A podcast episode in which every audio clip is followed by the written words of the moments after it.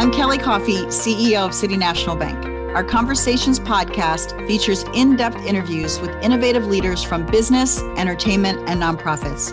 Listen and learn how to succeed in what I'm calling the next normal. Now is the time to rethink, reinvent, and renew yourself and your business. Well, hello, everyone. I'm Rich Raffetto, president of City National Bank, and I'm very pleased to host this episode of Conversations. Today, we have another exceptional business leader as our guest. He has more than 15 years of research experience, most recently at UBS, where he was a senior analyst. And in 2013, he joined a City National affiliated organization, RBC Capital Markets, to provide coverage of industries including household products, consumer goods, packaged food, and beverages.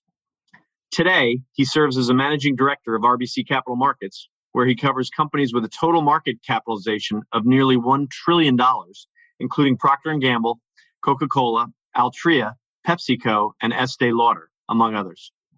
He's been named as a top-rated analyst across many polls, including those conducted by the Wall Street Journal, Fortune, and Forbes. So it's my pleasure to welcome Nik Modi. Great to be with you, Rich. Nik, I want to start our conversation today with a real future lens to frame this uh, this discussion.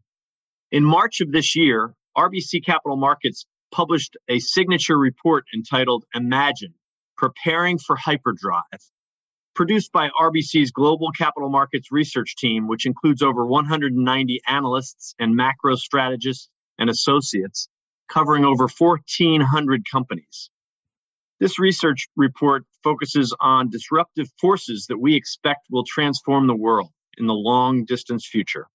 The report identifies five disruptive themes developing on multiple fronts, giving us an advanced look at powerful yet simple sets of change drivers that are starting to work together to shape tomorrow. Before we dive into those fascinating future trends, could you tell us a bit more about your background, Nik, and what role you played in the development of this RBC Imagine report? Sure, Rich. Again, thanks for having me. So, I've been a sell side analyst for over 15 years. And while most of that time has been spent on consumer products, I've also covered other sectors, including for profit education, e commerce, semiconductors, and wireless telecom services. And this pretty diversified experience taught me something very important that everything is interconnected. There are lessons from each of these sectors that can be relevant to all the other sectors that I've covered in the past. And this is really the underlying spirit of the Imagine Initiative cross sector collaboration to make us all smarter in our individual disciplines when I came to RBC in 2013, it was a, a passion project of mine. Finally, after several years, the, the organization really got behind this initiative. And that's when we, we launched the initial Imagine report or Imagine initiative back in actually 2018. The 2022 uh, report is, is an updated version. And we really, you know, what we try to do is look at cross sector themes and really those themes that will govern the world over the next five years. And, and that really helps create a framework on how companies and investors should really be thinking about the sectors of interest in terms of the challenges and the opportunities ahead. So super excited that that RBC has really gotten behind this initiative, and I, I think we're all smarter for it. Well, that's great, Nik. The RBC Imagine report outlines five future defining themes that these research teams have identified. Um, the first future defining theme is called the quest for immortality you all uncover how the prospect of living for centuries may become realistic in the foreseeable future. Medical science is really on the cusp of some major clinical, genetic, and therapeutic breakthroughs that might just radically redraw the limits of life expectancy. How can we measure the impact of living longer, Nik? And can you share something exciting about this longevity space that the everyday consumer really doesn't think about today? Absolutely. So there will be several implications of individuals living longer that companies, investors, and consumers should all be aware of, just to name a few of them. Customer acquisition costs may rise with an expansion of the spending curves. So if you think about it, longer life expectancy and longer retirements will also result in expansion of the consumer spending curve, making each consumer acquired more valuable to any company, including consumer companies that I cover. As a result, companies should really think about paying higher uh, costs in terms of customer acquisition, as the ROI from acquiring a new customer will increase as that consumer spends more money over a longer life expectancy. Importantly, as consumers get older, they tend to spend more on higher end items, as is the case in Japan, where several companies focus on older, affluent consumers as their core consumer base. Second would be increasing importance of self-care. When combining rising healthcare costs with an aging population, I believe consumers will increasingly focus on self-care in order to sustain healthier lifestyles and to be more preventative in their medical care. Companies should step up their investments in self-care categories like OTC, vitamins, supplements, and encourage investors to accept the incremental investments given favorable long-term category drivers. Third is really to think about the increased focus on wellness, not just health. Health and wellness are often conflated in the same rigid definition. However, they are different concepts and have led to different consumer trends within the consumer space. During the pandemic, acts of self care, kindness, relaxation, stress relief, and indulgence have become more important to consumers' sense of well being.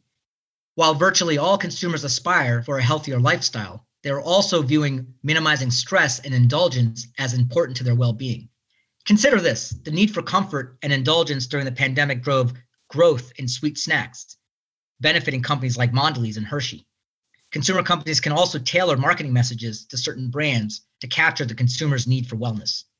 A brand like Corona and its marketing campaign, Find Your Beach, directly benefits from this wellness approach.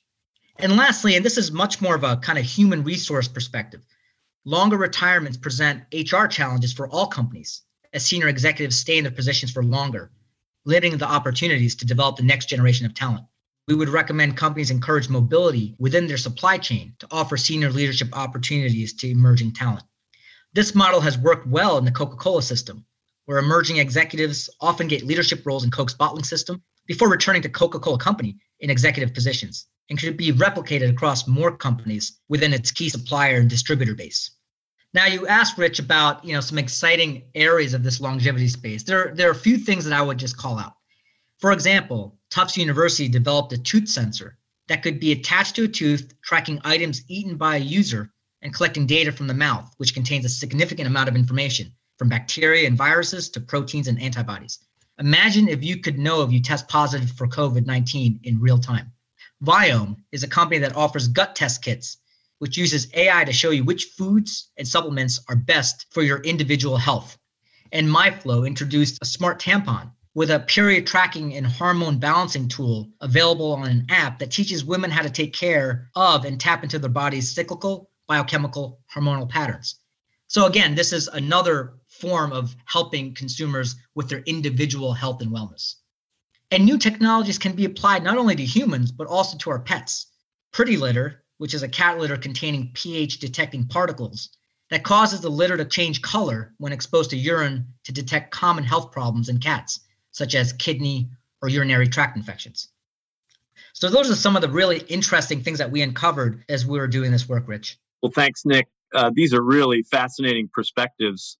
And although I'm not quite sure if I'm ready for a tooth sensor quite yet, I, can see the compelling nature of some of these interesting future developments that uh, that could certainly play off of the research themes that you talked about. I now want to talk about the second future defining theme of the report, which is called the individual revolution. It really dissects how innovation is shifting the balance of power into the hands of individuals. And we know that the pandemic forced millions of us into working from home and proved that sweeping changes were certainly possible in habits and everyday activities. What is the individual revolution and how did that move to working from home speed up its arrival, Nik?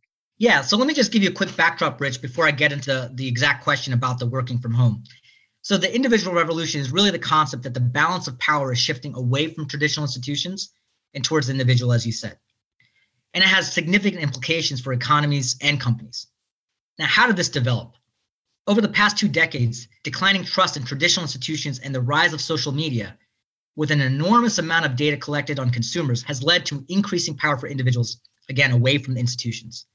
And technological advances are allowing for ultra personalized products, and some innovative companies are starting to capitalize on this trend. Now, moving exactly to your question on the labor market, one of the key points is that the younger workers are increasingly losing trust in large corporations. Based on a Gallup poll, worker trust in major corporations has declined from 38% in 2006 to 26% in 2022 as part of a broader loss of trust in traditional institutions. Employee engagement is much lower for younger generations, showing that the mistrust in corporations is likely to be a long lasting issue in our society. Again, based on a Gallup poll, employee engagement is only at 29% for millennials versus 45% for the traditionalist generation. Workers who are less engaged have a high propensity to leave their jobs when presented with more exciting opportunities. Hence, millennials are becoming known as a job hopping generation. In this context, workers are increasingly demanding flexibility, with flexible work options becoming more important, including working from home. This has led to a rise in the gig economy. Much of the recent media coverage of the gig economy has focused on millennial generations and their desire for more flexible work, and also on the sharing economy through digital platforms like Uber, TaskRabbit, and Airbnb. Both are meaningful drivers, and the sharing economy is indeed growing rapidly. However, a broader definition including temporary workers, on call workers, contract laborers, freelancers, and independent contractors more fully describes a subset of this independent work group. The appeal of traditional nine to five long term jobs with a single employer has certainly diminished. I would expect this trend to continue and accelerate going forward. Again, based on a study from MasterCard, the amount of global gig workers is expected to grow by over 80% by 2023. That's fascinating. Um, as advances in technology have allowed consumers to collect and better understand more and more data about themselves, how will the individual revolution change how these consumers leverage personal data as opposed to giving it away freely? Yeah, I mean, this is uh, obviously a fascinating thing that's still developing, right? And uh, we we looked at this extensively for our report. The amount of data that can be collected on consumers has increased dramatically from traditional gender, race, income information to much more personal information such as lifestyle, physical activity, DNA, etc. This data is extremely valuable, and many consumer companies are willing to pay to have genetic data on their customers. However, consumers are becoming increasingly aware of the value and the privacy regulation changes are impacting the way that data can actually be collected. Consider the fact that Apple updated its privacy policy in April of 2021 with iOS 14 and now requires users to consent to providing data for apps for tracking their data and behaviors from mobile devices. Since the update, many consumers have chosen to opt out of tracking, providing less data for apps like Facebook and Snapchat to use in targeted ads for users. In December 2021, with iOS 15.2, Apple introduced a series of new features, including app privacy reports, which gives the ability to explain what information the apps collect and how it is used. In other words, your iPhone can now tell you exactly what an app is doing with your data. This has led to self monetization, with consumers trying to monetize their own brand and their data. Think about the importance of influencers on social media. Celebrities now have a much higher influence in consumer purchasing decisions than five or 10 years ago when they can access consumers in a much more direct way through social media. An example Kylie Jenner has more followers on Instagram than President Biden and the Pope combined. Kind of crazy to think about. Tutorial videos are becoming increasingly popular across social media platforms such as TikTok and Instagram, allowing individuals to have as much or even more influence as celebrities on consumers' purchasing behaviors. Companies are starting to increasingly partner with social media influencers to promote their products, and we expect the trend will accelerate over the next five to 10 years. And we, as consumers, at some point will actually be able to sell access to certain data sets. For instance, there was a book written called The Zero Dollar Car, which was basically this concept of giving cars away in exchange for all the data that comes out of the car where you drove, where you stopped, who you called, et cetera, et cetera. So it's just some fascinating dynamics out there as relates to data and what can happen with that data over time. Well, wow, that's really fascinating. I mean, this really is the individual revolution. And I won't hold my breath on that uh, free car offer, but uh, it is really fascinating the power of uh, data harvesting and what that means for our future. The third section of the report, Nik, focuses on artificial intelligence. And as AI continues to develop, how will it transform the future of the consumer industry? Yeah, so as AI continues to develop, it's going to have a lot of impact. You think about investments in data analytics. You know, with amount all the information that's being collected, you know, being able to run a kind of AI system over that data to help you make connections that might have taken a very long time to make with just you and me looking at information in a traditional way, I think is going to be very important to help companies make better choices and decisions. And you think about the digitization of the supply chain. You know, think about across the consumer world. Companies should invest in digitizing their supply chain to reduce bottlenecks and increase flexibility, which I'm sure many companies could really use in this moment as we had all this disruption happen with supply chains during COVID. We see broader application of AI as significantly improving the efficiencies of supply chains from manufacturing, so AI machine learning, 3D printing, robotics, to procurement. When you think about the application of AI to identify resources needed ahead of time, and even packaging in terms of automation of variety packs. This is all going to help companies have much more nimble supply chains to deal with more exogenous shocks. But importantly, it's going to come with a cost, increased capital expenditures and investments. And so that's something that we have to watch out for. Other areas that AI can be used is this shift from mass marketing messaging to one on one marketing, right? With all this individual data, it's much easier now to target consumers specifically for what they want for their needs. And then you think about investing in AI enabled products, right? Companies should really think about stepping up investments in terms of incorporating AI into their product offerings or leverage AI and third party devices to help drive sales. One example is Keurig Dr. Pepper's Smart Coffee Brewer, which basically has a data recording of all the types of coffee you use so they can give you automatic replenishment when you run out of your pods. And you also think about organizational structure and redesign you know, companies generally should redesign their organizational structures to become more nimble and be able to adapt faster to changes in the consumer landscape. The increased adoption of AI could really shorten R&D and product innovation cycles, which will allow companies to actually produce faster sales, perhaps at a better margin because of trade up. Well, thanks, Nik. Are there any other challenges or opportunities that you think the uptick in AI will usher in, or anything that innovation in AI gets you most excited about in the future? Yeah, I would say, you know, one of the big challenges is I think many companies, especially the consumer companies I follow, are behind the curve as relates to AI. And I think that there needs to be a significant step up investments in that area. So, you know, to, to one degree, from a from a risk standpoint, I worry that they're too behind because the pace of change is happening so rapidly. It's just going to take a while to catch up, or a lot of resources invested to catch up. I think for some of the consumer companies I look at, partnerships or acquisitions in this area is probably going to be a better route for them to really leapfrog where they need to be. And in, in terms of things where I, I, feel like there's some exciting, you know, uh, prospects, and you think about voice ordering, I think that could change the game. Think about if you're a brand and you're already in someone's basket and someone is used to ordering a Coca-Cola or a Tide. Well, think about the brand switching costs. I mean, if you're already ordering something by name, you know, the switching cost is very high for the consumer because they're so used to the convenience of saying that particular product.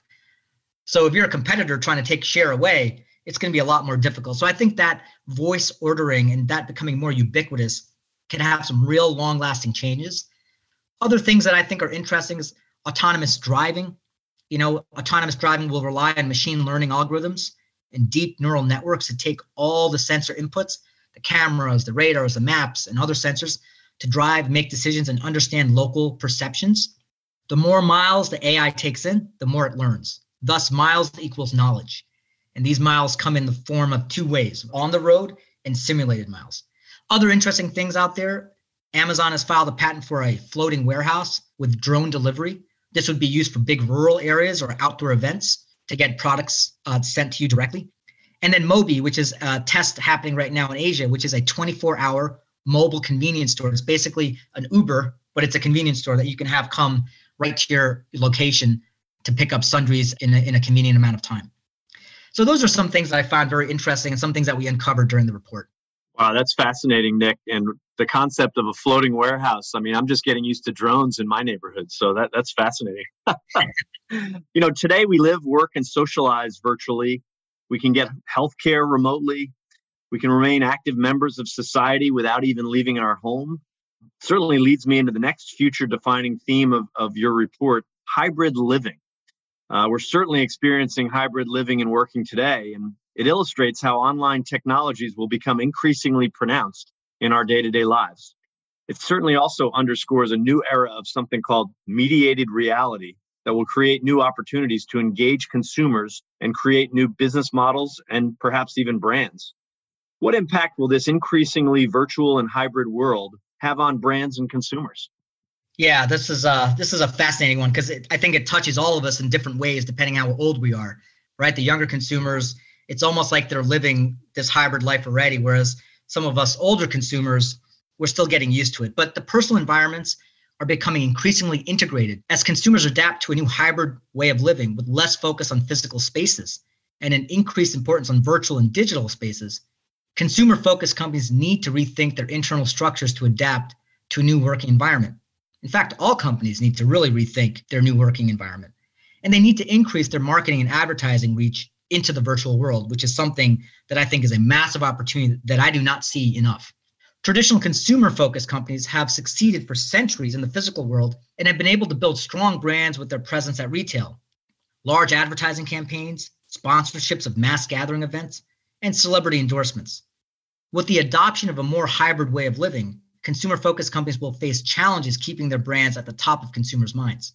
And consider the fact that cocooning and the reduction of physical social interactions was all happening before the pandemic and has accelerated since. Brands that have been built around social and physical interactions, such as the beverage alcohol industry, will need to rethink new ways to create drinking occasions and drive consumption. I believe companies should focus on building occasions in the virtual world. Well, thanks, Nik. How do you see the hybrid world impacting things like business travel and social interaction in the coming years? Yeah, well, look, I think one thing for for every industry, you know, and every company in every industry needs to really think about is reimagining corporate culture for hybrid living. As more employees spend time working remotely and or in a hybrid setting, companies are really going to need to rethink ways to develop and retain a strong corporate culture within the organization. You think about gamification of everything. According to a study from HubSpot, 89% of people say that gamification makes them more productive at work, and 71% of employees believe that gamification leads to an increase in energy levels. Gamification of the corporate world is already prevalent and is most commonly seen in sales teams. An example would be Ambition, a gamification sales platform allowing reps to compete against each other on productivity and certain metrics. Consider the fact that we'll have more meetings in the metaverse with mixed reality could drive the next evolution of virtual hybrid meetings and in general have an imprint on the future of hybrid work in the long term. An example is Microsoft's Spatial Anchors, an early stage product for multi-user mixed reality experiences. Teams can collaborate in a shared virtual experience leveraging certain technologies visualizations, and holographic sharing. So it's really like you're almost in a room together, but you're doing it digitally, but being able to collaborate on different documents. And then you think about the flexibility of the blue collar worker. I mean, this is really one of the big issues that we've seen since COVID, right? It's the frontline worker and how scarce those workers are right now. The COVID 19 pandemic saw millions of white collar workers move to remote working for an extended period of time, but blue collar workers didn't really have that flexibility, that alternative. Companies should really start to think about how to create flexible working arrangements for blue collar workers, similar to what you see in the gig economy.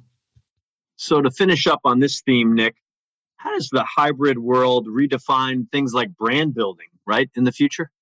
Yeah, absolutely. I mean, this is an area that I, I feel many companies have been deficient in, and I see a lot of opportunity.